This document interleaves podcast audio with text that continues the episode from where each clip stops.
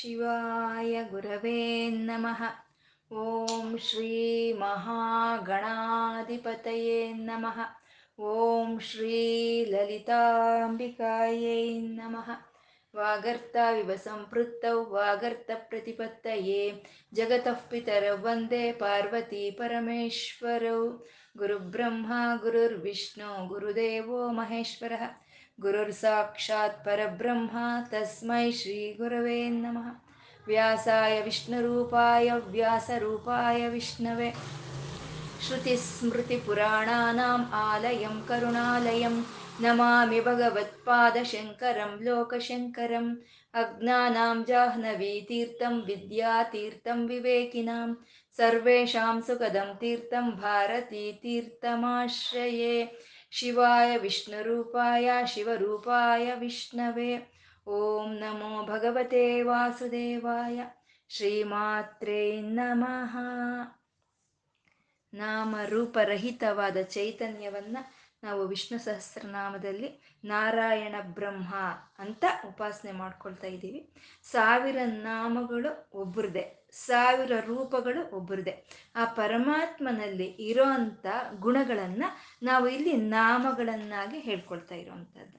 ಪರಮಾತ್ಮ ಅಸಂಖ್ಯೇಯ. ಅಂದರೆ ಅವನ ಅವನ ಒಂದು ಅಮಿತವಾದಂಥ ಒಂದು ದೃಷ್ಟಿಶಕ್ತಿ ಇರಬಹುದು, ಅಮಿತವಾದಂಥ ಒಂದು ಶ್ರವಣ ಶಕ್ತಿ ಇರಬಹುದು, ಎಲ್ಲ ರೀತಿ ಶಕ್ತಿಗಳು ಅನೇಕವಾದಂಥ ಮೂರ್ತಿಗಳಾಗಿ ಇಲ್ಲಿ ಪ್ರಕಟವಾಗಿದೆ. ಅಂದರೆ ಆ ಮೂರ್ತಿಗಳನ್ನ ಎಷ್ಟು ಅಂತ ಲೆಕ್ಕ ಹಾಕೋದು? ಅದಕ್ಕೆ ಅಸಂಖ್ಯೆಯ ಲೆಕ್ಕ ಹಾಕಕ್ಕಾಗ್ದಲೇ ಇರುವಂಥದ್ದು ಅಂತ. ಮತ್ತೆ ಪರಮಾತ್ಮ ಅವನಿಂದ ವಿಭಜನೆ ಆಗಿಲ್ವೇ? ಅವನೊಬ್ಬನೇ ಇದ್ದಾನೆ. ಅಂದಮೇಲೆ ಒಂದು, ಎರಡು ಅಂತ ಯಾವ ರೀತಿ ಲೆಕ್ಕ ಹಾಕಾಗುತ್ತೆ? ಹಾಗಾಗಿ ಅಸಂಖ್ಯೆಯ ಅಂದರೆ ಅವ್ನು ಲೆಕ್ಕ ಹಾಕೋ ಕೆಲಸ ಇಲ್ಲ ಅಂತ, ಅವನು ಅಸಂಖ್ಯೇಯ ಅಂತ. ಅಪ್ರಮೇಯ ಆತ್ಮ ಹೋಗ್ಲಿ, ಲೆಕ್ಕ ಹಾಕಕ್ಕಾಗ್ಲಿಲ್ಲ. ಅಪ್ರಮೇಯ, ಅವನೇನಾದ್ರೂ ಹೋಗ್ಲಿ ಅಳತೆಗೆ ತಗೊಳ್ಳೋಣ. ಅವನು ಇಷ್ಟಿದ್ದಾನೆ ಅಂದರೆ, ಅದು ಯಾವ ರೀತಿ ಅವನು ಅಳತೆಗೆ ತಗೊಳ್ಳೋಕೆ ಸಾಧ್ಯ ಇಲ್ಲದಲೇ ಇರೋವಂಥ ತತ್ವ ಅದು. ಪ್ರತ್ಯಕ್ಷವಾಗಿ ನೋಡೋದಕ್ಕೆ ಸಾಧ್ಯ ಇಲ್ಲ. ಕಿವಿಯಿಂದ ಕೇಳಿಸ್ಕೊಳ್ಳೋಕೆ ಸಾಧ್ಯ ಇಲ್ಲ.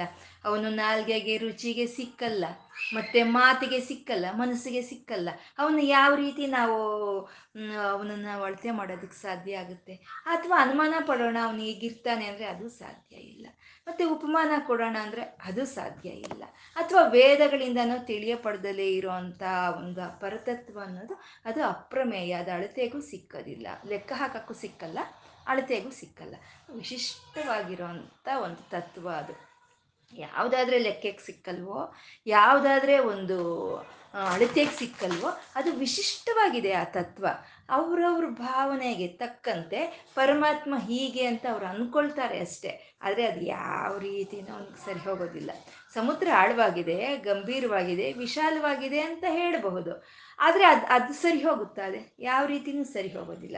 ಸಮುದ್ರದಲ್ಲಿ ಇರೋ ಅಂಥ ಪ್ರಾಣಿಗಳಿಗೆ ಸಹಿತ ಸಮುದ್ರವನ್ನು ತಿಳ್ಕೊಳ್ಳೋದಕ್ಕೆ ಯಾವ ರೀತಿ ಸಾಧ್ಯ ಇಲ್ವೋ, ಈ ವಿಶ್ವದಲ್ಲೇ ಇರೋ ಯಾವ ಜೀವಿಗೂ ಪರಮಾತ್ಮ ಹೀಗೆ ಅಂತ ತಿಳ್ಕೊಳ್ಳೋಕ್ಕೆ ಸಾಧ್ಯ ಇಲ್ಲದಲೇ ಇರೋ ತತ್ವ, ಅದು ವಿಶಿಷ್ಟವಾದಂಥ ತತ್ವ.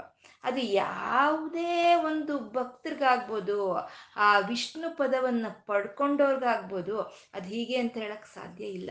ಏನಿದ್ರು ಅವನ ಒಂದು ಅಕ್ಷಯವಾದಂಥ ಆನಂದವನ್ನು ಅನುಭವಿಸೋದು ಒಂದೇ ನಮಗೆ ಇರೋ ಒಂದು ಇದು ಅಂತ ಹೇಳೋದು. ಅದು ವಿಶಿಷ್ಟವಾದಂಥ ತತ್ವ.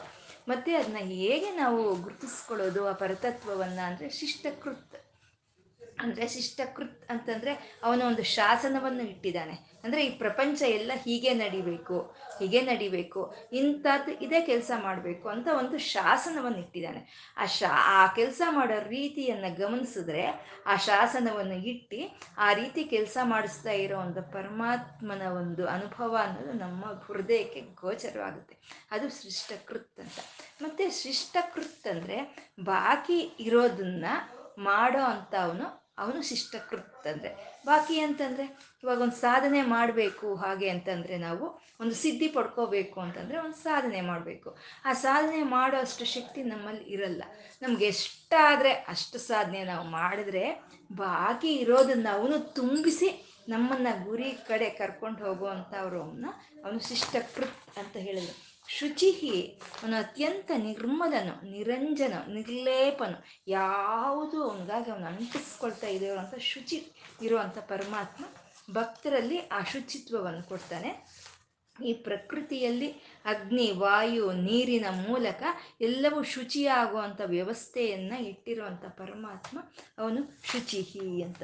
ಸಿದ್ಧಾರ್ಥ, ಎಲ್ಲ ಸಿದ್ಧಿಗಳು ಅವನೊಳಗೆ ಇದೆ. ಅವನು ಯಾವ ಸಿದ್ಧಿ ಪಡ್ಕೋಬೇಕು ಅಂತ ಅವನೇನು ಯಾವ ಸಾಧನೆ ಮಾಡೋ ಕೆಲಸ ಇಲ್ಲ. ಯಾವಾಗ ಸಾಧನೆ ಮಾಡಿ ಸಿದ್ಧಿ ಪಡ್ಕೊಳ್ತೀವಿ? ನಮ್ಮ ಹತ್ರ ಇಲ್ದಲೇ ಇದ್ದರೆ ನಾವು ಆ ಸಾಧನೆ ಮಾಡಿ ಸಿದ್ಧಿ ಪಡ್ಕೊಳ್ತೀವಿ. ಅವನ ಹತ್ರ ಇಲ್ದಲೇ ಇರೋದು ಏನೂ ಇಲ್ವೇ? ಹಾಗಾಗಿ ಎಲ್ಲ ಸಿದ್ಧಿಗಳು ಅವನಲ್ಲೇ ಇರೋ ಅವನು ಎಲ್ಲ ಸಿದ್ಧಿಗಳಿಗೂ ಅರ್ಥವಾಗಿರೋ ಅಂಥವನು ಎಲ್ಲ ಸಿದ್ಧಿಗಳಿಗೂ ಪ್ರಯೋಜನವಾಗಿರೋ ಅಂಥವನು ಅವನು ಸಿದ್ಧಾರ್ಥ, ಸಿದ್ಧ ಸಂಕಲ್ಪ. ಅವನು ಏನು ಸಂಕಲ್ಪ ಮಾಡ್ತಾನೋ ತಾನು ಮಾಡಬೇಕು ಅಂತ ಅದರಲ್ಲೇ ಆ ಒಂದು ಆ ಶಕ್ತಿ ಅನ್ನೋದು, ಆ ಸಾ, ಆ ಸಾಧ್ಯ ಅನ್ನೋದು ಇರೋ ಅಂಥದ್ದು ಸಿದ್ಧ ಸಂಕಲ್ಪ ಅಂತ. ಅಂದರೆ ನಾವು ಮಾಡೋ ಒಂದು ಸಂಕಲ್ಪಗಳಲ್ಲಿ ನಾವು ಸಾಧಿಸ್ಕೋಬೇಕು. ಆ ಸಿದ್ಧಿ ಇರಲ್ಲ. ಆದರೆ ಪರಮಾತ್ಮ ಮಾಡಬೇಕು ಅಂದರೆ ಅದರಲ್ಲಿ ಆ ಸಿದ್ಧಿ ಅನ್ನೋದು ಅವನೊಳಗೆ ಇರುತ್ತೆ. ಸಿದ್ಧಿದ ಯಾವ ಸಿದ್ಧಿನಾದರೂ ಸರಿ ಅಷ್ಟ ಸಿದ್ಧಿಗಳು ಅಂತೀವಿ. ವಶೀಕರಣ ಅಂತೀವಿ, ಕೇಚೀಕರಣ ಅಂತೀವಿ, ಇನ್ನೊಂದು, ಮತ್ತೊಂದು. ಯಾವುದೇ ಸಿದ್ಧಿ ಆಗ್ಬೋದು, ಅದು ನಮಗೆ ಬರಬೇಕು ಅಂದರೆ ಅದು ಅವನೇ ನಮ್ಗೆ ಕೊಟ್ಟರೆ ಮಾತ್ರ ಬರುತ್ತೆ ಅಂತೆ. ನಾವು ಓಹೋ, ನಾವು ಅಷ್ಟು ಸಾಧನೆ ಮಾಡಿದ್ವಿ ಇಷ್ಟು ಸಾಧನೆ ಮಾಡಿದ್ವಿ, ಅದೆಲ್ಲ ಅವನ ಮುಂದೆ ನಡೆಯಲ್ಲ. ಅವನು ಕೊಡಬೇಕು ಅಂದರೆ ಮಾತ್ರ ಕೊಡ್ತಾನೆ. ಅದರಲ್ಲೂ ಯಾವುದೇ ಸಿದ್ಧಿಯಲ್ಲಿ ಆಗಬಹುದು ಭಗವಂತನ ಅನುಭವ, ಅನುಭೂತಿ, ಆನಂದ ನಮ್ಮ ಹೃದಯಕ್ಕೆ ಬಂದರೆ ಅದೇ ಮಹಾಸಿದ್ಧಿ ಅಂತ ಹೇಳೋದು. ಆ ಸಿದ್ಧಿಯನ್ನು ಕೊಡೋ ಅಂಥವನು ಅವನು ಸಿದ್ಧಿದ, ಸಿ, ಸಿದ್ಧ ಸಾಧನ ಅಂದರೆ ಒಂದು ಸಿದ್ಧಿಯನ್ನು ಪಡ್ಕೋಬೇಕು ಅಂದರೆ ನಾವು ಸಾಧನೆ ಮಾಡಬೇಕು. ಸಿದ್ಧಿ ಬೇರೆ ಅಲ್ಲ ಆ ಸಾಧನೆ ಬೇರೆ ಅಲ್ಲ ಸಾಧನೆಯೂ ಅವನೇ. ನಾವೇನಾದರೂ ಸಿದ್ಧಿ ಮಾಡಬೇಕು ಅಂದರೆ ಅದಕ್ಕೆ ತಕ್ಕಂತೆ ಗುರುವನ್ನು ಕಳಿಸಿ, ಅದಕ್ಕೆ ಬೇಕಾಗಿರುವಂಥ ಗ್ರಂಥಗಳನ್ನು ಕಳಿಸಿ, ನಮಗೆ ಆಯುಷ್, ಆರೋಗ್ಯಗಳನ್ನು ಕೊಟ್ಟು ಆ ಸಾಧನೆಯ ಹಾದಿಯಲ್ಲಿ ನಮ್ಮನ್ನು ಕರ್ಕೊಂಡು ಹೋಗುವಂಥ ಶ್ರೀಹರಿ ಅವನು ಸಿದ್ಧ ಸಾಧನ ಅಂತ ಹೇಳಿದರು. ಇನ್ನು ಮುಂದಿನ ಒಂದು ಶ್ಲೋಕ ವೃಷಾಹಿ ವೃಷಭರ್ ವಿಷ್ಣುರ್ ವೃಷಪರ್ವ ವೃಷೋದರ ವರ್ಧನೋ ವರ್ಧಮಾನಶ್ಚ ವಿವಿಕ್ತ ಶ್ರುತಿಸಾಗರ ಇಪ್ಪತ್ತೆಂಟನೇ ಶ್ಲೋಕ. ಐ, ಒಂಬತ್ತು ನಾಮಗಳಿಂದ ಕೂಡಿರುವಂಥದ್ದು. ವೃಷಾಹಿ ವೃಷಭ ವಿಷ್ಣು ವೃಷಪರ್ವ ವೃಷೋದರ ವರ್ಧನ ವರ್ಧಮಾನ ವಿವಿಕ್ತ ಶ್ರುತಿಸಾಗರ ಅಂತ ಒಂಬತ್ತು ನಾಮಗಳಿಂದ ಕೂಡಿರುವಂಥದ್ದು. ವೃಷಾಹಿ, ಪರಮಾತ್ಮ ವೃಷಾಹಿ. ಅಂದರೆ ವೃಷ ಪ್ಲಸ್ ಅಹ, ವೃಷಾ, ವೃಷಾಹ. ಆ ವೃಷಾಹ ಲಕ್ಷಣ ಹೊಂದಿರೋ ಅಂಥ ನಾರಾಯಣನ ಅವನು ವೃಷಾಹಿ ಅಂತ ಕರೀತಾ ಇದ್ದಾರೆ. ವೃಷ ಅಂತಂದರೆ ಧರ್ಮ, ವೃಷ ಅಂತಂದರೆ ಪುಣ್ಯ, ಯಜ್ಞ, ಪ್ರಕಾಶ. ಅಹ ಅಂತಂದರೆ ಹಗಲು ಅಂತ. ಅಂದರೆ ಅಹಸ್ವರೂಪ ಅಂದರೆ ಹಗಲು ಅಂತ ಹೇಳ್ಕೊಡ್ತೀವಿ.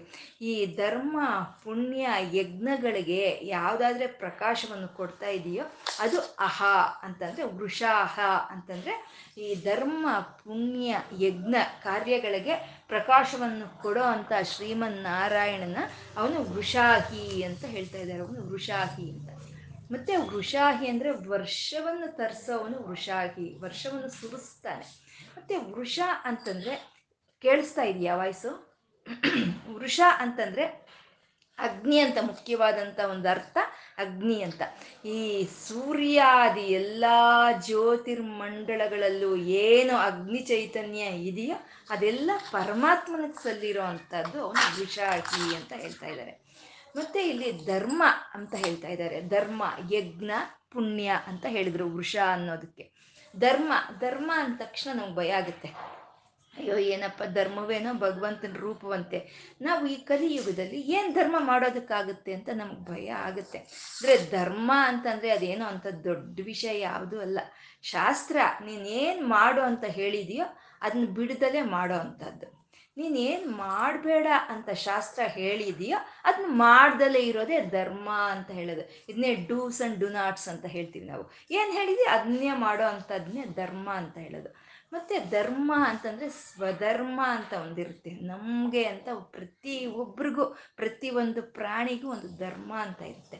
ಆ ಧರ್ಮವನ್ನು ಬಿಡದಲೇ ಮಾಡ್ಕೊಂಡು ಹೋಗೋದೇ ಅದೇ ಧರ್ಮ ಅಂತ ಹೇಳೋದು. ಆ ಕೆಲಸವನ್ನು ಪ್ರತಿಯೊಬ್ಬರಿಗೂ ಒಂದು ಕೆಲಸ ಅಂತ ಇರುತ್ತೆ.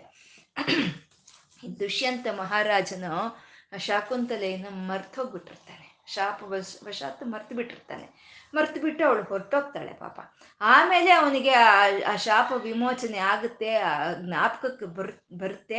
ಶಾಕುಂತಲೆಯನ್ನು ತಾನು ಗಂಧರ್ವ ವಿವಾಹವಾಗಿದ್ದೀನಿ ಅನ್ನೋದು ತಿಳಿಯುತ್ತೆ. ಹಾಗೆ ಪಶ್ಚಾತ್ತಾಪ ಪಡ್ಕೊಂಡು ದುಷ್ಯಂತ ಮಹಾರಾಜ ಆ ಕಣ್ವ ಮಹರ್ಷಿಗಳ ಆಶ್ರಮಕ್ಕೆ ಹೋಗ್ತಾನೆ. ಹೋಗಿ ತಪ್ಪಾಗೋಯ್ತು. ನನ್ನಿಂದ ಇಂಥ ದೊಡ್ಡ ತಪ್ಪು ನಡೆದಿದೆ. ನನಗಿನ್ನು ಯಾವ ರಾಜ್ಯಭಾರವೂ ಬೇಡ. ನಾನು ನಿಮ್ಮ ಆಶ್ರ, ಆಶ್ರಮದಲ್ಲಿ ಬಂದು ಇದ್ಬಿಡ್ತೀನಿ ಅಂತ ಹೇಳ್ತಾನೆ. ಹೇಳಿದಾಗ ಕಣ್ವ ಮಹರ್ಷಿಗಳು ಹೇಳ್ತಾರೆ ಪ್ರತಿ ಒಬ್ಬ ಜೀವಿನೋ ಪ್ರತಿ ಒಬ್ಬ ಮನುಷ್ಯನೋ ಈ ಭೂಮಿ ಮೇಲೆ ಹುಟ್ಟಿದ ಮೇಲೆ ಅವನದು ಅಂತ ಒಂದು ಧರ್ಮ ಅಂತ ಇರುತ್ತೆ. ಆ ಧರ್ಮವನ್ನ ಯಾವುದೇ ಕಾರಣಕ್ಕೆ ಬಿಡಬಾರ್ದು. ನೀನು ರಾಜನಾಗಿರೋನು, ರಾಜ್ಯಭಾರವನ್ನು ಮಾಡೋ ಅಂಥದ್ದೇ, ಪರಿಪಾಲನೆ ಮಾಡೋ ಅಂಥದ್ದೇ ನಿನ್ನ ಧರ್ಮ.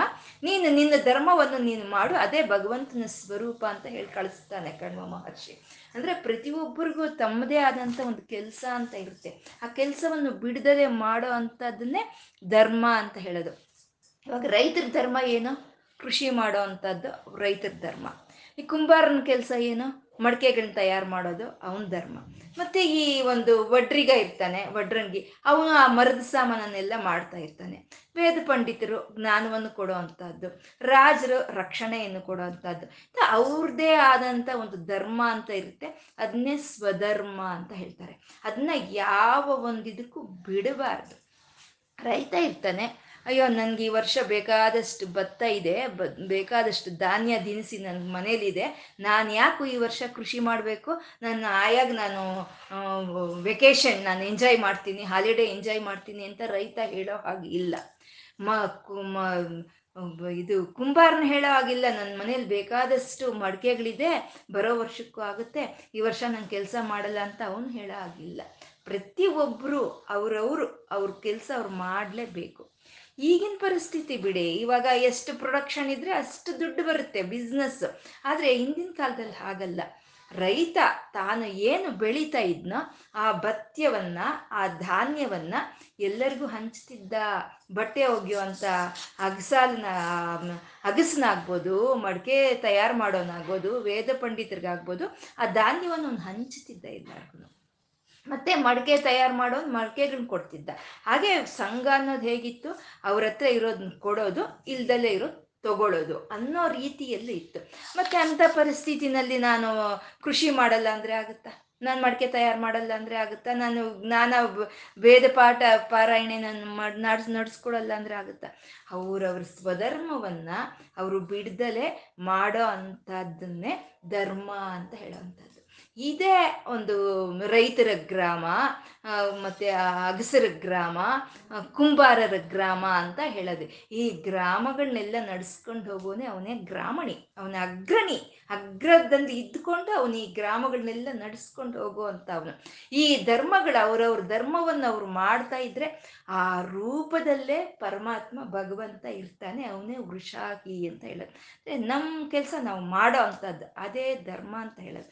ಇದನ್ನೇ ಇಂಗ್ಲೀಷ್ನವ್ರು ಹೇಳಿದ್ರು ವರ್ಕ್ ಈಸ್ ವರ್ಷಿಪ್ ಅಂತ ಹೇಳಿದ್ರು. ನಮ್ಮ ಬಸವಣ್ಣನವರು ಹೇಳಿದ್ರು, ಕಾಯಕವೇ ಕೈಲಾಸ ಅಂತ ಹೇಳಿದ್ರು. ಅಂದರೆ ಧರ್ಮೋ ರಕ್ಷತಿ ರಕ್ಷಿತ.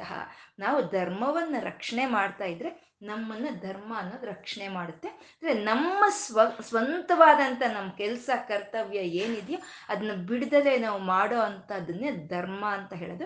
ಆ ಧರ್ಮದ ಸ್ವರೂಪವೇ ಈ ವೃಷಾಹಿ ಅಂತ ಹೇಳೋವಂಥದ್ದು. ಮತ್ತು ಯಜ್ಞ ಅಂತ ಹೇಳಿದ್ರು. ಯಜ್ಞ ಅಂತಂದರೆ ಯಜ್ಞ ಅಂದರೆ ನಾವು ಯಾವಾಗಲಾದರೂ ಒಂದ್ಸಲಿ ಒಂದು ನಮ್ಗೆ ಬೇಕಾಗಿರೋ ಅಂಥ ಬಂಧು ಮಿತ್ರರನ್ನ ಕರೆಸ್ಕೊಂಡು ಒಂದು ಲಲಿತಾ ಹೋಮವನ್ನು, ಒಂದು ಸುದರ್ಶನ ಹೋಮವನ್ನು, ಒಂದು ಗಣಪತಿ ಹೋಮವನ್ನು, ಒಂದು ಸುಬ್ರಹ್ಮಣ್ಯ ಹೋಮವನ್ನು ಮಾಡೋದಷ್ಟು ಮಾತ್ರನೇ ಯಜ್ಞ ಅಲ್ಲ. ಅದು ಯಜ್ಞವೇ. ಅದು ಮಾತ್ರನೇ ಯಜ್ಞ ಅಲ್ಲ.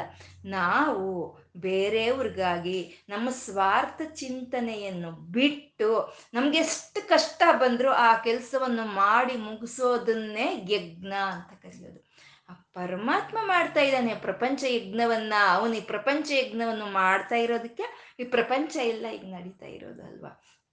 ಒಂದು ಸಲ ಶುರು ಮಾಡಿದ್ಮೇಲೆ ಸ್ವಾರ್ಥ ಚಿಂತನೆ ಇಲ್ಲದೆ ಆ ಕೆಲಸವನ್ನು ಪೂರೈಸ್ಬೇಕು. ಅದನ್ನ ಯಜ್ಞ ಅಂತ ಹೇಳ್ತಾರೆ. ಈ ಸಗರ ಮಹಾರಾಜ, ಅವನು ರಘುವಂಶದ ಮಹಾರಾಜನು, ಅಂದರೆ ಶ್ರೀರಾಮಚಂದ್ರದ ವಂಶದವರು, ಸಗರ ಮಹಾರಾಜ. ಅವನ ನೂರು ಜನ ಪುತ್ರರು ಒಂದು ಸಲಿ ವಸಿಷ್ಠರ ಒಂದು ಆಗ್ರಹಕ್ಕೆ ಒಂದು ಗುರಿಯಾಗಿ ಸುಟ್ಟು ಬೂದಿ ಆಗೋಗ್ತಾರೆ, ಸುಟ್ಟು ಬೂದಿ ಆಗೋಗ್ತಾರೆ. ಆ ಸುಟ್ಟಿ ಬೂದಿ ಆದಂಥ ನೂರು ಜನ ರಘುವಂಶಸ್ಥರಿಗೆ ಮುಕ್ತಿ ಅನ್ನೋದಿಲ್ಲ. ಇಹಲೋಕಕ್ಕೂ ಪರಲೋಕಕ್ಕೂ ಎರಡಕ್ಕೂ ಇಲ್ದಲೇ ಆಗೋಗ್ತಾರೋ ಅವರು. ಆವಾಗ ಆ ಆ ವಂಶದಲ್ಲಿ ಭಗೀರಥನ್ ಹುಟ್ಟುತ್ತಾನೆ ಆ ಭಗೀರಥನ ಹುಟ್ಟಿದಾಗ ಆ ಭಗೀರಥನ್ ಹೇಳ್ತಾರೆ, ನಿನ್ನ ಪೂರ್ವಿಕರು, ಪೂರ್ವಿಕರ ಒಂದು ಭಸ್ಮದ ಮೇಲೆ, ಚಿತಾಭಸ್ಮದ ಮೇಲೆ ಆಕಾಶ ಗಂಗೆ ಹರಿದ್ರೆ ಅವರಿಗೆ ಮುಕ್ತಿ ಸಿಕ್ಕುತ್ತೆ ಅಂತ ಹೇಳ್ತಾರೆ. ಪಾಪ ಭಗೀರಥ, ಶುರು ಮಾಡ್ದ ಭಗೀರಥ ಪ್ರಯತ್ನವನ್ನ ಆಕಾಶ ಗಂಗೆಯನ್ನ ಕೆಳಕ್ಕೆ ಇಳಿಸೋದಕ್ಕೆ ಶುರು ಮಾಡ್ತಾನೆ. ಯಾಕೆ ಶುರು ಮಾಡ್ದ? ಅವನಿಗೇನೇ ಆಗಬೇಕಾಗಿತ್ತು ಅದರಿಂದ? ಸ್ವಾರ್ಥ ಇಲ್ಲ. ಆ ಪೂರ್ವಿಕರಿಗೆ ಒಂದು ಮೋಕ್ಷ ಸಿಕ್ಲಿ ಅನ್ನೋ ಒಂದು ಸತ್ಸಂಕಲ್ಪದಿಂದ ಅವನು ಪ್ರಯತ್ನವನ್ನು ಶುರು ಮಾಡ್ತಾ ಆಕಾಶ ಗಂಗೆಗಾಗಿ ಘೋರವಾದ ತಪಸ್ಸನ್ನು ಆಚರಿಸ್ತಾನೆ.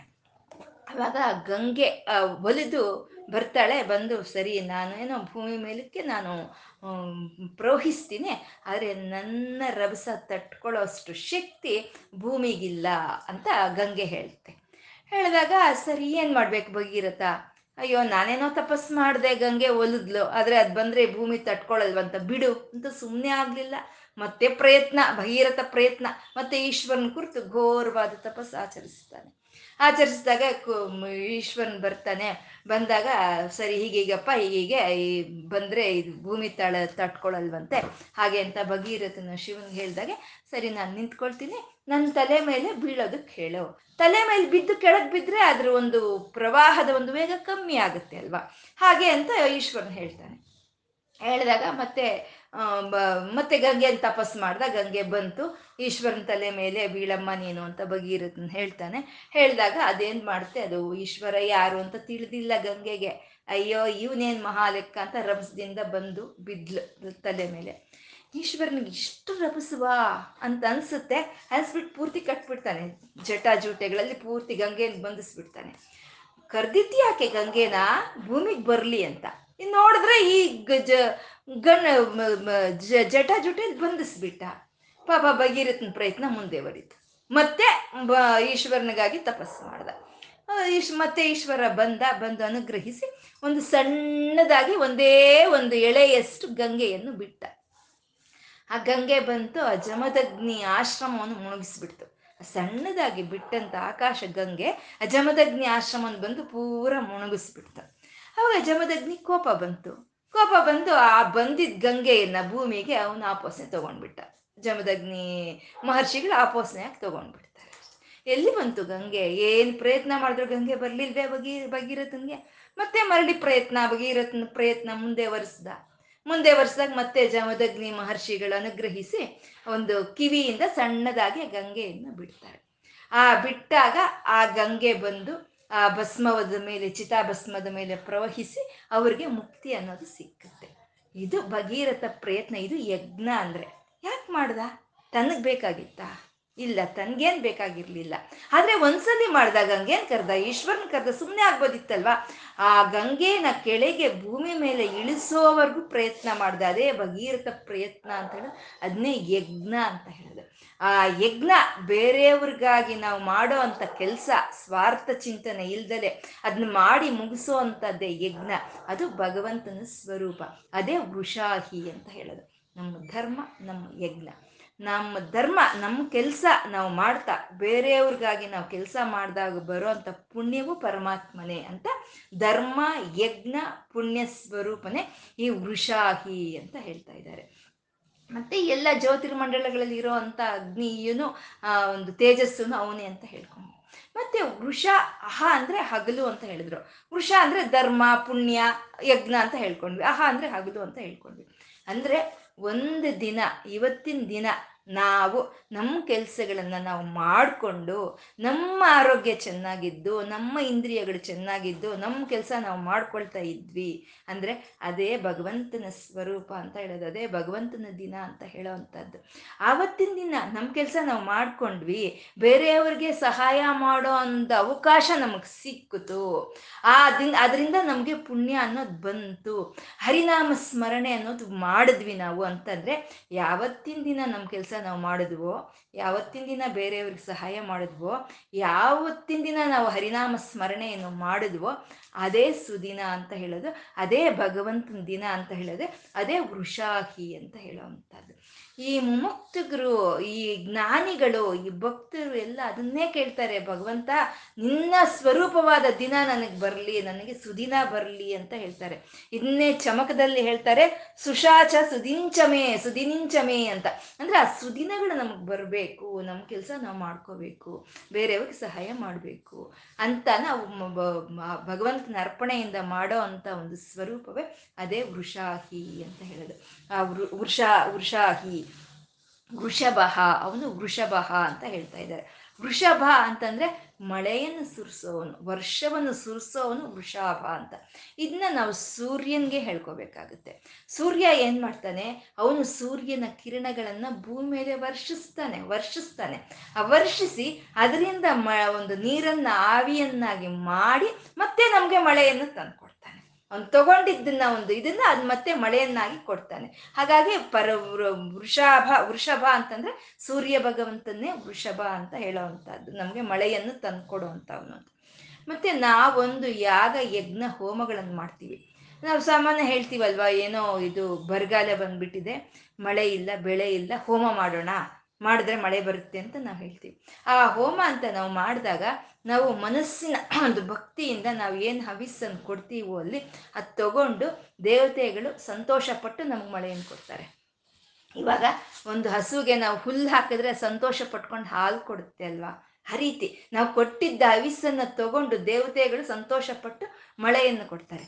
ಮಳೆ ಒಂದನ್ನೇ ಅಲ್ಲ ಧರ್ಮ, ಅರ್ಥ, ಕಾಮ, ಮೋಕ್ಷಗಳಿಗೆ ಯಾವುದಕ್ಕಾದ್ರೆ ನಾವು ಹೋಮವನ್ನು ಮಾಡ್ತೀವೋ ಅದನ್ನೆಲ್ಲ ನಮ್ಮ ಮೇಲೆ ಸುರಿಸ್ತಾರೆ, ವರ್ಷವಾಗಿ ಸುರಿಸ್ತಾರೆ, ಮಳೆಯಾಗಿ ಸುರಿಸ್ತಾರೆ. ಆ ಮಳೆಯಾಗಿ, ವರ್ಷವಾಗಿ ಸುರಿಸುವಂಥ ನಾರಾಯಣನ ಒಂದು ಗುಣವೇ ವೃಷಭ ಅಂತ ಹೇಳೋ ಅಂಥದ್ದು ಸುರಿಸ್ತಾರೆ. ಈ ವೃಷಭ ಇಂದನೇ ಬಹುಶಃ ವರ್ಷ ಅನ್ನೋದಾಗ್ಲಿ, ವರ ಅನ್ನೋದಾಗ್ಲಿ ಬಂದಿರ್ಬೋದು. ವರಗಳನ್ನ ಸುರಿಸ್ತಾನೆ ಅಲ್ವಾ ಪರಮಾತ್ಮ? ಹಾಗಾಗಿ ಬೇಕಾಗಿರೋರ್ಗೆ ಬೇಕಾಗಿರೋ ಸುರಿಸುವಂಥ ಪರಮಾತ್ಮ ಅವನು ವೃಷಭ ಅಂತ ಹೇಳುವಂಥದ್ದು.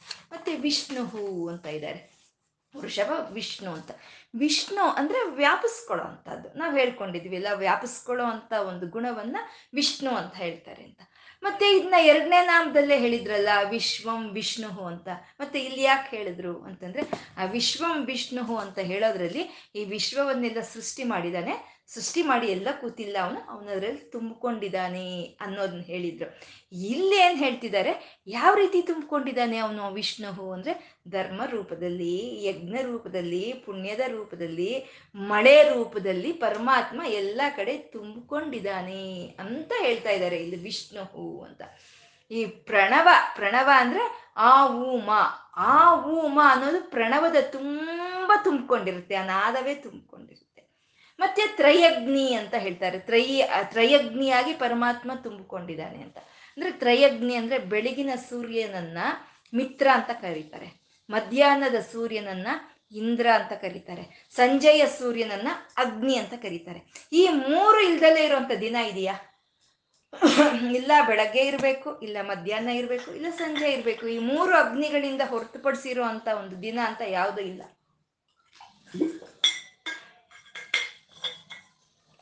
ಹಾಗೆ ಮೂರು ಅಗ್ನಿಗಳ ರೂಪದಲ್ಲಿ ವ್ಯಾಪಿಸ್ಕೊಂಡಿರೋನೇ ವಿಷ್ಣು ಅಂತ.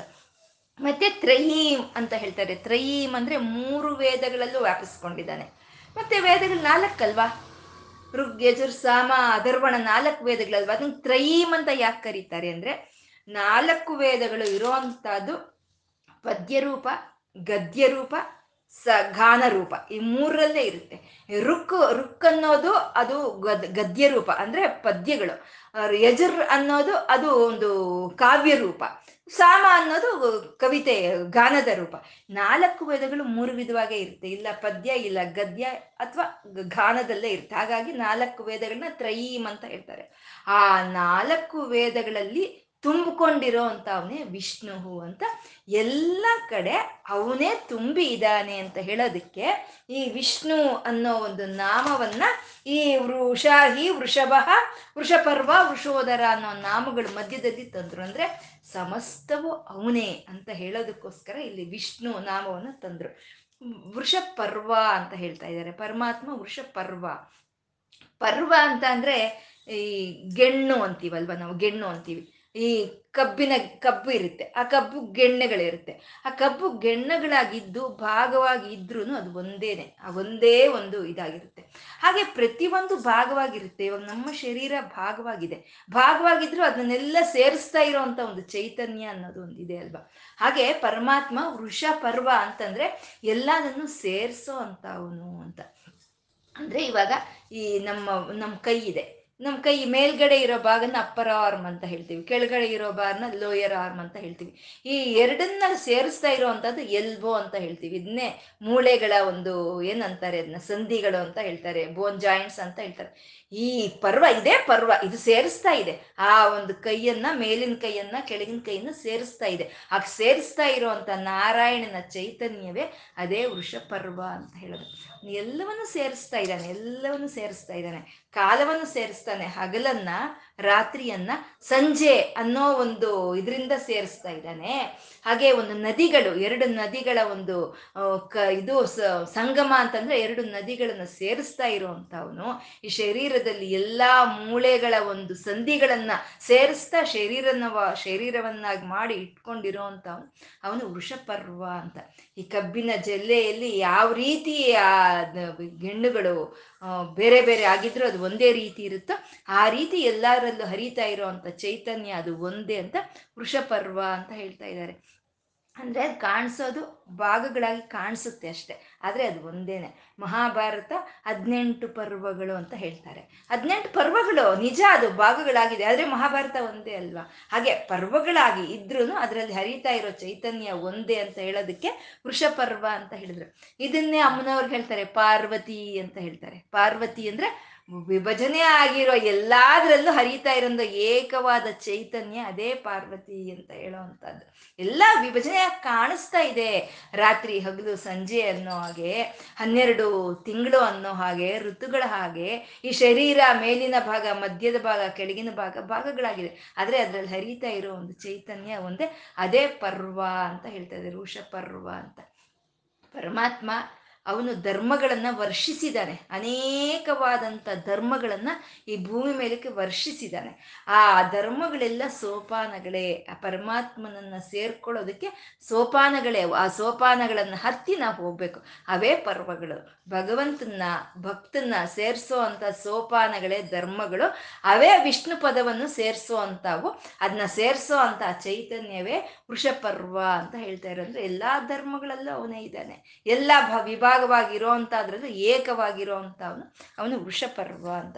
ಮತ್ತೆ ವೃಷಪರ್ವ, ಪರ್ವ ಅಂತಂದ್ರೆ ಹಬ್ಬದ ದಿನವನ್ನು ನಾವು ಪರ್ವ ದಿನ ಅಂತ ಹೇಳ್ತೀವಿ.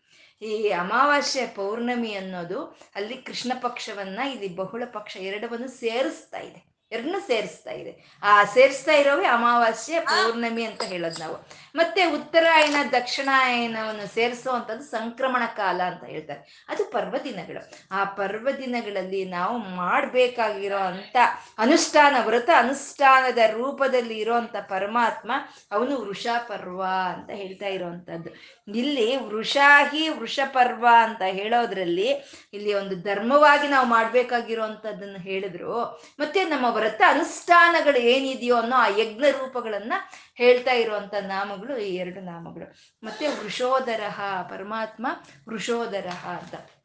ವೃಷ ಅಂತಂದ್ರೆ ನಾವು ಅಗ್ನಿ ಅಂತ, ಮುಖ್ಯವಾಗಿ ಅಗ್ನಿ ಅಂತ ಹೇಳ್ಕೊಂಡ್ವಿ. ವೃಷೋದರಹ, ಉದರಹ ಅಂದ್ರೆ ಎಲ್ಲ ಉದರದಲ್ಲಿ ಇಟ್ಕೊಂಡಿದ್ದಾನೆ ಅಂತ ಅಂದ್ರೆ ಗರ್ಭ, ಗರ್ಭದಲ್ಲಿ ಇಟ್ಕೊಂಡಿದ್ದಾನೆ ಅಂತ. ಗರ್ಭ ಅನ್ನೋದು ಎಲ್ಲದಕ್ಕೂ ಉತ್ಪತ್ತಿ ಸ್ಥಾನ, ಅದು ಉತ್ಪತ್ತಿ ಸ್ಥಾನ.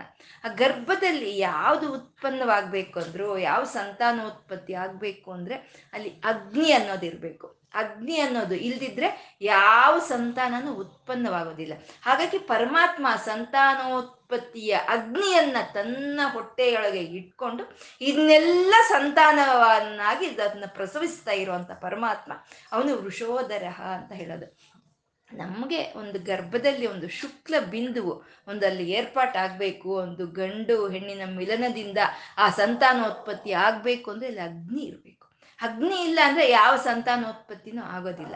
ಆಗ ಒಂದು ಒಂದು ಬೀಜ ತಗೊಳ್ಳಿ. ಒಂದು ಬೀಜವನ್ನು ನಾವು ನೆ, ಭೂಮಿಯಲ್ಲಿ ನೆಟ್ವಿ ಅಂದರೆ ಅದಕ್ಕೆ ಶಾಖ ಬರಬೇಕು. ಶಾಖ ಬಂದರೆ ಆವಾಗ ಅದು ಮೊಳಕೆ ಆಗಿ ಹೊಡೆಯೋದು ಇವಾಗ ನಾವು ಸ್ಪ್ರೌಟ್ಸ್ ಮಾಡಬೇಕು ಅಂದರೆ ಏನು ಮಾಡ್ತೀವಿ? ನೆನೆಸ್ಬಿಟ್ಟು ಅದನ್ನ ಒಂದು ಪಾತ್ರೆಗೆ ಹಾಕಿ ಅದಕ್ಕೆ ಒಂದು ಶಾಖ ತಗೊಳ್ಳೋ ಹಂಗೆ ಒಂದು ಬಟ್ಟೆ ಕಟ್ತೀವಿ, ಇಲ್ಲ ಮುಚ್ಚಿಡ್ತೀವಿ. ಅಂದರೆ ಅಗ್ನಿ ಇದ್ದರೆ ಮಾತ್ರ ಅದು ಮೊಳಕೆ ಅನ್ನೋದು ಬರೋ ಅಂಥದ್ದು. ಅಂದರೆ ಆ ಸಂತಾನೋತ್ಪತ್ತಿಯ ಅಗ್ನಿಯನ್ನು ತನ್ನ ಹೊಟ್ಟೆಯೊಳಗೆ ಇಟ್ಕೊಂಡು ಪರಮಾತ್ಮ ಎಲ್ಲ ಜೀವಿಗಳ ಹೊಟ್ಟೆಯಲ್ಲೂ ಆ ಒಂದು ಅಗ್ನಿಯನ್ನು ಇಟ್ಟಿದ್ದಾನೆ ಹಾಗೆ ಸಂತಾನೋತ್ಪತ್ತಿಯ ಒಂದು ಅಗ್ನಿಯ ರೂಪದಲ್ಲಿ ಇರೋ ಅಂಥವನೇ ಅವನೇ ವೃಷೋಧರ ಅಂತ. ಮತ್ತೆ ನಾವು ಪ್ರಾಣಿಗಳು, ಯಾವುದಾದ್ರೂ ಸರಿ. ತಿಂದಿರೋ ಅಂಥ ಆಹಾರ ಪಚನವಾಗಬೇಕು ಅಂದರೆ ಜಠರಾಗ್ನಿ ಇರಬೇಕು. ಆ ಜಠರಾಗ್ನಿ ರೂಪದಲ್ಲಿ, ಆ ಇದ್ದಾನೆ ಪರಮಾತ್ಮ ಆ ಜಠರಾಗ್ನಿಯನ್ನು ತನ್ನ ಹೊಟ್ಟೆಯಲ್ಲಿ ಇಟ್ಕೊಂಡು ಅದನ್ನ ಎಲ್ಲ ಪ್ರಾಣಿಗಳ ಹೊಟ್ಟೆಯಲ್ಲೂ ಇಟ್ಟಿದ್ದಾನೆ ಪರಮಾತ್ಮ ವೃಷೋದರ ಅಂತ. ಅಷ್ಟೇ ಅಲ್ಲ, ಈ ಒಂದು ಸಮುದ್ರದಲ್ಲಿ ಇರೋಂಥ ಒಂದು ಅಗ್ನಿಯನ್ನ ಬಡಬಾಗ್ನಿ ಅಂತ ಹೇಳ್ತಾರೆ. ಆ ಸಮುದ್ರದಲ್ಲಿ ಬಡಬಾಗ್ನಿ ರೂಪದಲ್ಲಿ ಇದ್ದಾನೆ. ಒಂದು ಅರಣ್ಯದಲ್ಲಿ ಇರೋಂಥ ಒಂದು ಅಗ್ನಿಯನ್ನ ದಾವಾಗ್ನಿ ಅಂತ ಹೇಳ್ತಾರೆ. ಆ ದಾವಾಗ್ನಿ ರೂಪದಲ್ಲಿ ಇದ್ದಾನೆ. ಮತ್ತೆ ಒಂದು ಈ ಪ್ರಳಯದ ಕಾಲದಲ್ಲಿ, ಪ್ರಳಯಾಗ್ನಿ ರೂಪದಲ್ಲಿ ಇದ್ದು ಎಲ್ಲ ಅಗ್ನಿಗಳನ್ನು ತನ್ನ ಹೊಟ್ಟೆಯಲ್ಲೇ ಧರಿಸಿ ಇರೋಂಥ ಪರಮಾತ್ಮ, ಅವನು ವೃಷೋಧರಹ ಅಂತ, ವೃಷೋದರಹ ಪರಮಾತ್ಮ ಎಲ್ಲವನ್ನು ತನ್ನ ಹೊಟ್ಟೆಯೊಳಗೆ ಧರಿಸಿ ಇದ್ದಾನೆ ಅಂತ. ವರ್ಧನಃ ಅಂತ ಇದ್ದಾರೆ. ವರ್ಧನಃ ಅಂತಂದ್ರೆ ಬೆಳೆಸೋ, ಬೆಳೆಸೋನು ಅವನು ವರ್ಧನ ಬೆಳೆಸ್ತಾ ಇದ್ದಾನೆ ಅವನು. ಇಲ್ಲ ಅಂದ್ರೆ ಯಾರು ಬೆಳೆಸ್ತಾ ಇದ್ದಾರೆ ಒಂದು ಶುಕ್ಲ ಬಿಂದುವಾಗಿ ಬಂದಂತ ಒಂದು ಸಂತಾನ ಶಕ್ತಿ ಬೀಜ ಅನ್ನೋದು ಒಂದು ಮಗುವಾಗಿ ಪರಿ, ಪರಿಮಾಣ ಹೊಂದುತ್ತೆ. ಮಗುವಾಗಿ ಪರಿಮಾಣ ಹೊಂದು ಭೂಮಿ ಮೇಲೆ ಬಂದ ಮೇಲೆ ಬೆಳೆಯುತ್ತೆ. ಐದು ಐದು ಅಡಿ, ಐದೂವರೆ ಅಡಿ ಆರಡಿ ಬೆಳೆಯುತ್ತೆ ಮನುಷ್ಯರಾದ್ರೆ. ಅಥವಾ ಪ್ರಾಣಿಗಳಾದ್ರೆ ಅದಕ್ಕೆ ತಕ್ಕಂತೆ ಅವು ಬೆಳ್ಕೊಂಡು ಹೋಗುತ್ತೆ. ವೃಕ್ಷಗಳಾದ್ರೆ ಅದಕ್ಕೆ ತಕ್ಕಂತೆ ಅದು ಬೆಳ್ಕೊಂಡು ಹೋಗುತ್ತೆ. ಸಣ್ಣದಾದಂಥ ನದಿ ಉಗಮ ಸ್ಥಾನದಲ್ಲಿ ಹುಟ್ಟಿದಂಥ ನದಿ ಸಾವಿರಾರು ಕಿಲೋಮೀಟರ್ ಬೆಳೆಯುತ್ತೆ. ಯಾರು ಬೆಳೆಸ್ತಾ ಇದ್ದಾರೆ ಇದನ್ನೆಲ್ಲ? ನಾವು ಯಾವತ್ತು ಯೋಚನೆನೇ ಮಾಡಲ್ಲ ಅಲ್ವಾ? ಅದಷ್ಟಕ್ಕೆ ಅದು ನಡೀತಾ ಇದೆ, ನಮ್ಗೆ ಯೋಚನೆ ಇಲ್ಲ. ಯಾರು ಬೆಳೆಸ್ತಾ ಇದ್ದಾರೆ? ಪರಮಾತ್ಮ ಬೆಳೆಸ್ತಾ ಇದ್ದಾನೆ. ಯಾರನ್ನ ಎಷ್ಟು ಬೆಳೆಸ್ಬೇಕು, ಯಾರನ್ನ ಎಷ್ಟು ಅಭಿವೃದ್ಧಿಗೊಳಿಸ್ಬೇಕು ಅಂತ ಅವನ ಅಭಿವೃದ್ಧಿಗೊಳಿಸ್ತಾ ಇರುವಂತ ಪರಮಾತ್ಮ ಅವನು ವರ್ಧನಃ ಅಂತ. ಅಂದ್ರೆ ಅವನು ಬೆಳೆಸ್ತಾ ಇದ್ದಾನೆ. ಬೆಳೆಸ್ತಾ ಬೆಳೆಸ್ತಾ ಅವನು ನಮ್ಗೆ ಅನಿಸ್ತಾನೆ? ಅವನು ಬೆಳೀತಾ ಇದ್ದಾನೆ ಅಂತ ಅನಿಸ್ತಾನೆ. ಅದು ವರ್ಧಮಾನಃ. ವರ್ಧನಃ ಬೆಳೆಸೋವನು ವರ್ಧಮಾನಃ ಬೆಳೀತಾ ಇರೋನು ಅಂತ. ಅಂದ್ರೆ ಇವಾಗ ಒಂದು ಒಂದು ಸಣ್ಣದಾದ ಮಗು ಹುಟ್ಟಿತು. ಆ ಮಗು ಬೆಳೀತಾ ಬೆಳೀತಾ ಬೆಳೀತಾ ಆರು ಅಡಿ ಎತ್ತರ ಆದ್ರೆ ಆ ಒಳಗಿರೋ ಚೈತನ್ಯನೂ ಬೆಳೆಯುತ್ತಲ್ವಾ? ಹಾಗೆ ಈ ಸೂರ್ಯ ಹುಟ್ಟುತ್ತಾನೆ, ಬೆಳಗ್ಗೆ ಬರ್ತಾನೆ, ಬಂದು, ಆ ಹಗಲನ್ನೆಲ್ಲ ಅಭಿವೃದ್ಧಿ ಪಡಿಸ್ತಾನೆ ಹಗಲನ್ನೆಲ್ಲ ಬೆಳೆಸ್ತಾನೆ. ಹಾಗೆ ಬೆಳೆಸ್ದಂತ ಸೂರ್ಯ ಸುಮ್ಮನೆ ಇರ್ತಾನೆ, ಅವನು ಬೆಳೀತಾ ಇದ್ದಾನೆ ಅಂತ ನಮ್ಗೆ ಅನ್ಸುತ್ತೆ ಅಲ್ವಾ? ಅವನು ಮೇಲೆ ಮೇಲೆ ಮೇಲೆ ಹತ್ತಾ ಮೇಲೆ ಬೆಳೀತಾ ಇರೋ ಹಾಗೆ. ಹಾಗೆ ಈ ಎಲ್ಲ ಜೀವಿಗಳಲ್ಲೂ ಆಗ್ಬೋದು, ಎಲ್ಲ ಪ್ರಾಣಿಗಳಲ್ಲೂ ಆಗ್ಬೋದು, ಅಥವಾ ಒಂದು ಸಣ್ಣ ಬೀಜದಲ್ಲಿ ಆಗ್ಬೋದು, ಅದು ಬೆಳೆದಷ್ಟು ಬೆಳೆದಷ್ಟು ತಾನು ಅದ್ರ ಜೊತೆಯಲ್ಲಿ ಬೆಳೀತಾ ಇದೆ ಬೆಳೀತಾ ಇದ್ದಾನೇನೋ ಅನ್ನೋ ಭಾವನೆ ನಮಗೆ ತಂದ್ಕೊಡೋ ಅಂತ ನಾರಾಯಣ ಅವನು ವರ್ಧಮಾನಃ ಅಂತ. ಮತ್ತೆ ಯಾವ ಭಕ್ತರು ಅವನನ್ನ ಭಕ್ತಿಯಿಂದ ಆರಾಧಿಸ್ತಾರೋ, ಅವ್ರನ್ನ ಅಭಿವೃದ್ಧಿಗೊಳಿಸ್ತಾ, ಅವ್ರನ್ನ ಬೆಳೆಸ್ತಾ, ತಾನು ಬೆಳೆಯೋ ಹಾಗೆ ವಿಶ್ವರೂಪ ದರ್ಶನವನ್ನು ಕೊಡೋ ಅಂತ ಪರಮಾತ್ಮ ಅವನೇ ವರ್ಧಮಾನಃ ಅಂತ. ವಿವಿಕ್ತಸ್ಥ ಪರಮಾತ್ಮ ವಿವಿಕ್ತಃ ಅಂತ ಇದ್ದಾರೆ. ಅಂದ್ರೆ ನಿಜ, ಅವನು ಬೆಳೆಸ್ತಾ ಇದ್ದಾನೆ. ಈ ಪ್ರಪಂಚವನ್ನ, ಈ ಪ್ರಾಣಿಗಳನ್ನ, ಈ ಪ್ರಕೃತಿಯನ್ನ ಬೆಳೆಸ್ತಾ ಇದ್ದಾನೆ. ಮತ್ತೆ ಈ ಪ್ರಪಂಚದಲ್ಲಿ ಪ್ರಾಣಿಗಳಲ್ಲಿ ಪ್ರಕೃತಿಯಲ್ಲಿ ಬೆಳೆಯೋ ಹಾಗೆ ಅವನು ಕಾಣಿಸ್ತಾ ಇದ್ದಾನೆ. ಆದ್ರೆ ಈ ಮಾಯಾಮಯವಾದಂತ ಈ ಜಗತ್ತಿನಲ್ಲಿ ತಾನೇ ಬೆಳೆಸ್ತಾ ಇದ್ರು, ತಾನು ಬೆಳೀತಾ ಇರೋ ಹಾಗೆ ಕಾಣಿಸ್ತಾ ಇದ್ರು ಇದನ್ನ ಯಾವುದಕ್ಕೂ ಅಂಟ್ಕೊಂಡಿಲ್ಲ. ಅವನು ವಿವಿಕ್ತ, ಅವನು ಏಕಾಂಗಿಯಾಗಿ ಇದ್ದಾನೆ ಅಂತ, ವಿವಿಕ್ತ ಅಂತ. ಅಂತಂದ್ರೆ ಇವಾಗ ಅದ್ ಇದನ್ನ ಮತ್ತೆ ಸೂರ್ಯನೇ ನಾವು ಹೇಳ್ಕೋಬೇಕು. ಸೂರ್ಯ ದಿನವನ್ನು ಬೆಳೆಸ್ತಾ ಇದ್ದಾನೆ. ಮತ್ತೆ ತಾನು ಬೆಳೀತಾ ಇದ್ದೀನಿ ಅಂತ ಅನಿಸ್ತಾ ಇದ್ದಾನೆ. ಆದ್ರೆ ಅವನು ಯಾವ್ದಕ್ಕೆ ಅಂಟ್ಕೊಂಡಿದ್ದಾನೆ ಯಾವುದಕ್ಕೂ ಅಂಟ್ಕೊಂಡಿಲ್ಲ ಅಂಟ್ಕೊಳ್ದಲೆ ಅವನು ಇರೋ ಅಂತ ಅವನು ಸೂರ್ಯನು ಅವನು ವಿವಕ್ತ ಅಂತ ಪರಮಾತ್ಮ ವಿವಿಕ್ತ ಬೆಳೆಸ್ತಿದ್ರು, ಬೆಳೀತಾ ಇದ್ರು, ಯಾವುದಕ್ಕೂ ಅಂಟ್ಕೊಂಡಿಲ್ಲ. ಅವನು ಏಕಾಂಗಿ ಅಂತ ಹೇಳೋದು. ಇದನ್ನೇ ಲಲಿತ ಸಹಸ್ರನಾಮ ಹೇಳುತ್ತೆ ವಿ ವೀರಮ, ವಿವಿಕ್ತ ವೀರಮಾತ ವಿಯತ್ ಪ್ರಸುಹು ಅಂತ. ಅಲ್ಲೂ ವಿವಿಕ್ತ ಒಂದು ನಾಮವನ್ನು ಹೇಳಿದ್ರು ಅವರು ಅಲ್ವಾ? ಅಂದ್ರೆ ಏಕಾಂಗಿತನ. ನಾವು ಎಲ್ಲಾದರೂ ಏಕಾಂಗಿಯಾಗಿ, ಎಲ್ಲರ ಜೊತೆಯಲ್ಲೂ ಅಲ್ಲ, ನಾವು ಗ್ರೂಪ್ ಗ್ರೂಪಲ್ಲೇ ಹೋಗೋದಲ್ಲ, ಜೊತೆಯಾಗಿ, ಜೊತೆಯನ್ನು ಬಿಟ್ಟು ನಿಸ್ಸಂಗವಾಗಿ ನಾವು ಒಬ್ಬರೇ ಹೋಗಿ ಒಂದು ದೇವಸ್ಥಾನದಲ್ಲೋ, ಒಂದು ನದಿ ತೀರದಲ್ಲೋ, ಒಂದು ಕಾಡಿನಲ್ಲೋ, ಒಂದು ಬೆಟ್ಟದ ಮೇಲೋ ಒಂದು ನಿಶ್ಶಬ್ದವಾಗಿರೋ ಒಂದು ಜಾಗದಲ್ಲಿ ಕೂತ್ಕೊಂಡು ಕಣ್ಣು ಮುಚ್ಚಿ ಧ್ಯಾನ ಮಾಡಿದ್ರೆ ನಮ್ಮ ಹೃದಯಕ್ಕೆ ಬರೋ ಅಂತ ಭಗವಂತನ ಅನುಭೂತಿನೇ ಅದೇ ವಿವಿಕ್ತ ಅಂತ ಹೇಳೋದು. ಅಂದ್ರೆ ಪರಮಾತ್ಮ ಅವನು ಒಬ್ಬನೇ ಇದ್ದಾನೆ, ಅವನು ಏಕಾಂಗಿ ಅಂತ ನಮ್ಗೆ ಅಲ್ಲಿ ಆ ಒಂದು ಧ್ಯಾನದೊಳಕ್ಕೆ ಬರೋ ಅಂತ ನಾರಾಯಣನ ಚೈತನ್ಯ ಅದು ವಿವಕ್ತ ಅಂತ ಹೇಳಿದ್ರು. ಶ್ರುತಿ ಸಾಗರ ಅಂತ ಇದ್ದಾರೆ ಶ್ರುತಿ ಸಾಗರ ಅಂತ. ಇಲ್ಲಿ ವೃಷಾಹಿ, ವೃಷಭ ಅನ್ನೋದ್ರಲ್ಲಿ ಒಂದು ಕರ್ಮವನ್ನು ಹೇಳಿದ್ರು. ನಾವು ಮಾಡೋ ಕೆಲಸವನ್ನು ಹೇಳಿದ್ರು. ಅದನ್ನೇ ಕರ್ಮಕಾಂಡ ಅಂತ ಹೇಳ್ತಾರೆ. ಆ ಕರ್ಮಕಾಂಡವನ್ನು ಹೇಳ್ತಾ ಪರಮಾತ್ಮ ಒಬ್ಬನೇ ಇದ್ದಾನೆ. ಇದು ನೀನು ತಿಳ್ಕೋ ಅಂತ ಹೇಳಿ ವಿವಿಕ್ತ ಅನ್ನೋ ನಾಮದಲ್ಲಿ ಜ್ಞಾನಕಾಂಡವನ್ನು ಹೇಳಿದ್ರು. ಅಲ್ಲಿ ಕರ್ಮಕಾಂಡವನ್ನು ಹೇಳಿದ್ರು, ಇಲ್ಲಿ ಜ್ಞಾನಕಾಂಡವನ್ನು ಹೇಳಿದ್ರು. ಕರ್ಮಕಾಂಡ, ಜ್ಞಾನಕಾಂಡ ಎರಡು ಸೇರಿದ್ರೆ ಅದೇ ಶ್ರುತಿ, ಅದೇ ವೇದ ಅಂತ ಹೇಳೋದು. ಶ್ರುತಿ ಸಾಗರ ಇದು ವೇದ. ಪರಮಾತ್ಮ, ಆ ವೇದಗಳು ನಾಲ್ಕು ವೇದಗಳು ಪರಮಾತ್ಮನನ್ನೇ ಸೇರುತ್ತೆ ಅಂತ ಹೇಳೋದಕ್ಕೆ ಶ್ರುತಿ ಸಾಗರ ಅಂತ ಹೇಳುತ್ತೆ. ಯಾವ್ದಾದ್ರು ಸರಿ, ಒಬ್ಬೊಬ್ರು ಒಂದೊಂದು ಹೇಳಲ್ಲ. ಅಸತ್ಯ ಅನ್ನೋದು ಎಲ್ಲರ ಬಾಯಲ್ಲಿ ಒಂದೇ ಬರುತ್ತೆ. ಒಬ್ಬೊಬ್ಬರ ಬಾಯಲ್ಲಿ ಒಂದೊಂದು ಬಂತು ಅಂದ್ರೆ ಅದು ಸತ್ಯ ಅಲ್ಲ. ನಾಲ್ಕು ವೇದಗಳು ಪರಮಾತ್ಮನ ಬಗ್ಗೆ ಘೋಷಣೆ ಮಾಡ್ತಾ ಇವೆ. ಪರಮಾತ್ಮನನ್ನು ಸೇರೋದಕ್ಕೆ ಅವ ಒಂದು ಪ್ರಯತ್ನವನ್ನು ಪಡ್ತಾ ಇದೆ. ಪರಮ, ಪರತತ್ವವನ್ನೇ ಘೋಷಣೆ ಮಾಡ್ತಾ ಇದೆ. ಶ್ರುತಿ ಸಾಗರ ಅಂತ. ನದಿಗಳು ಹುಟ್ಟಿದ ನದಿಗಳು ಸಾಗರವನ್ನು ಸೇರೋದಕ್ಕೆ ಅದರಲ್ಲಿ ಆತ್ರತೆ ಅನ್ನೋದಿರುತ್ತೆ ಸಾಗರವನ್ನೇ ಸೇರ್ಕೋಬೇಕು ಸಾಗರವನ್ನೇ ಸೇರ್ಕೋಬೇಕು ಅನ್ನೋ ಒಂದು ಆತ್ರತೆ ಅದು ಆ ಸಾಗರವನ್ನು ಸೇರ್ಕೊಳ್ಳೋದಕ್ಕೆ ಮಾಡೋ ಅಂಥ ಪಯಣದಲ್ಲಿ ಅದು ಆ ಕುಡಿಯೋ ನೀರಾಗಿ ಬಳಕೆ ಆಗುತ್ತೆ, ಅಥವಾ ಕೃಷಿಗೂ ಬಳಕೆ ಆಗುತ್ತೆ. ಇನ್ನೊಂದು ಮತ್ತೊಂದು ಅನೇಕವಾದ ಪ್ರಯೋಜನಗಳ ನದಿಯಿಂದ ಸಿಕ್ಕಿದ್ರೂ ಅದರ ಒಂದು ಪರಮವಾದ ಲಕ್ಷ್ಯ ಮಾತ್ರ ಸಮುದ್ರವನ್ನು ಸೇರೋದೇ ಅದರ ಲಕ್ಷ್ಯ. ಕೊಡ್ಬೋದು ಕುಡಿಯೋದಕ್ಕೆ ನೀರು ಕೊಡ್ಬೋದು, ಕೃಷಿಗೆ ನೀರು ಕೊಡ್ಬೋದು. ಆದರೆ ಅದು ಯಾವುದೋ ಅದ್ರ ಲಕ್ಷ್ಯ ಅಲ್ವೇ? ಹೋಗಿ ಸಮುದ್ರವನ್ನು ಸೇರೋದೇ ಅದ್ರ ಲಕ್ಷ್ಯ ಹಾಗೆ ವೇದಗಳು ನಮಗೆ ಅಕ್ಷರಗಳನ್ನು ಕೊಡ್ತಾ ಇರಬಹುದು, ಸಪ್ತಸ್ವರಗಳನ್ನು ಕೊಟ್ಟಿರ್ಬೋದು, ಗಣಿತವನ್ನು ಕೊಟ್ಟಿರ್ಬೋದು, ಒಂದು ಆಯುರ್ವೇದವನ್ನು ಕೊಟ್ಟಿರಬಹುದು, ಒಂದು ಯೋಗವನ್ನು ಕೊಟ್ಟಿರಬಹುದು. ಆದರೆ ಆ ಪರಮಾತ್ಮನನ್ನು ಸೇರ್ಕೊಳ್ಳೋ ಅಂತ ಲಕ್ಷ್ಯವೇ ಹೊಂದಿರೋ ಅದೇ ಶ್ರುತಿ ಸಾಗರ ಅಂತ ಎಲ್ಲ ವೇದಗಳು ಹೋಗಿ ಪರಮಾತ್ಮನಲ್ಲಿ ಐಕ್ಯವಾಗ್ತಾ ಇರೋ ಅಂಥದ್ದು ಅಂತ.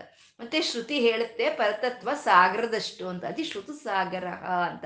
ಆ ವೇದಗಳೆಲ್ಲ, ಆ ವೃಷಭನಾದ, ಆ ಧರ್ಮ ಸ್ವರೂಪನು ಆ ಯಜ್ಞ ಸ್ವರೂಪನು ಆ ಪುಣ್ಯ ಸ್ವರೂಪನು ಆದ ಪರಮಾತ್ಮನನ್ನು ಅಗ್ನಿ, ಅಗ್ನಿಯನ್ನೇ ತನ್ನ ಹೊಟ್ಟೆಯೊಳಗೆ ಇಟ್ಕೊಂಡು ಎಲ್ಲದಕ್ಕೂ ಎಲ್ಲ ಸೂರ್ಯಮಂಡಲಗೂ ಹಂಚುತ್ತಾ ಇರೋ ಅಂತ ಆ ಪರಮಾತ್ಮನನ್ನ ಸೇರ್ಕೊಳ್ಳೋದಕ್ಕೆ ಎಲ್ಲ ವೇದಗಳನ್ನು ಆ, ಒಂದು ಲಕ್ಷ್ಯವಾಗಿರುವಂತಹದ್ದು ಅಂತ ಆ ವೇದ ಸ್ವರೂಪನಾದ ಪರಮಾತ್ಮನನ್ನ ತಿಳಿಸ್ಕೊಡ್ತಾ ಇರುವಂತ ಒಂದು ನಾಮಗಳ ಕ್ರಮ ಅನ್ನೋದು ಇದು.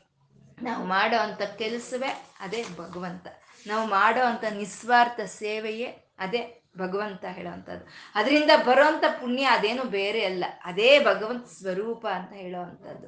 ಅಂತ ಪರಮಾತ್ಮ ಅವನೇ ಎಲ್ಲ ಒಂದು ಧರ್ಮಗಳನ್ನು ಕೊಟ್ಟು ಆ ಧರ್ಮಗಳನ್ನ ಮೇಲೆ ನಾವು ಹತ್ತುಕೊಂಡು ಆ ಪರಮಾತ್ಮನ ಹತ್ರ ಕರ್ಕೊಂಡು ಹೋಗ್ತಾ ಇರೋವಂಥ ಆ ವೃಷಪರ್ವನು ಅವನೇ. ಅವನೇ ಒಂದು ಎಲ್ಲ ಒಂದು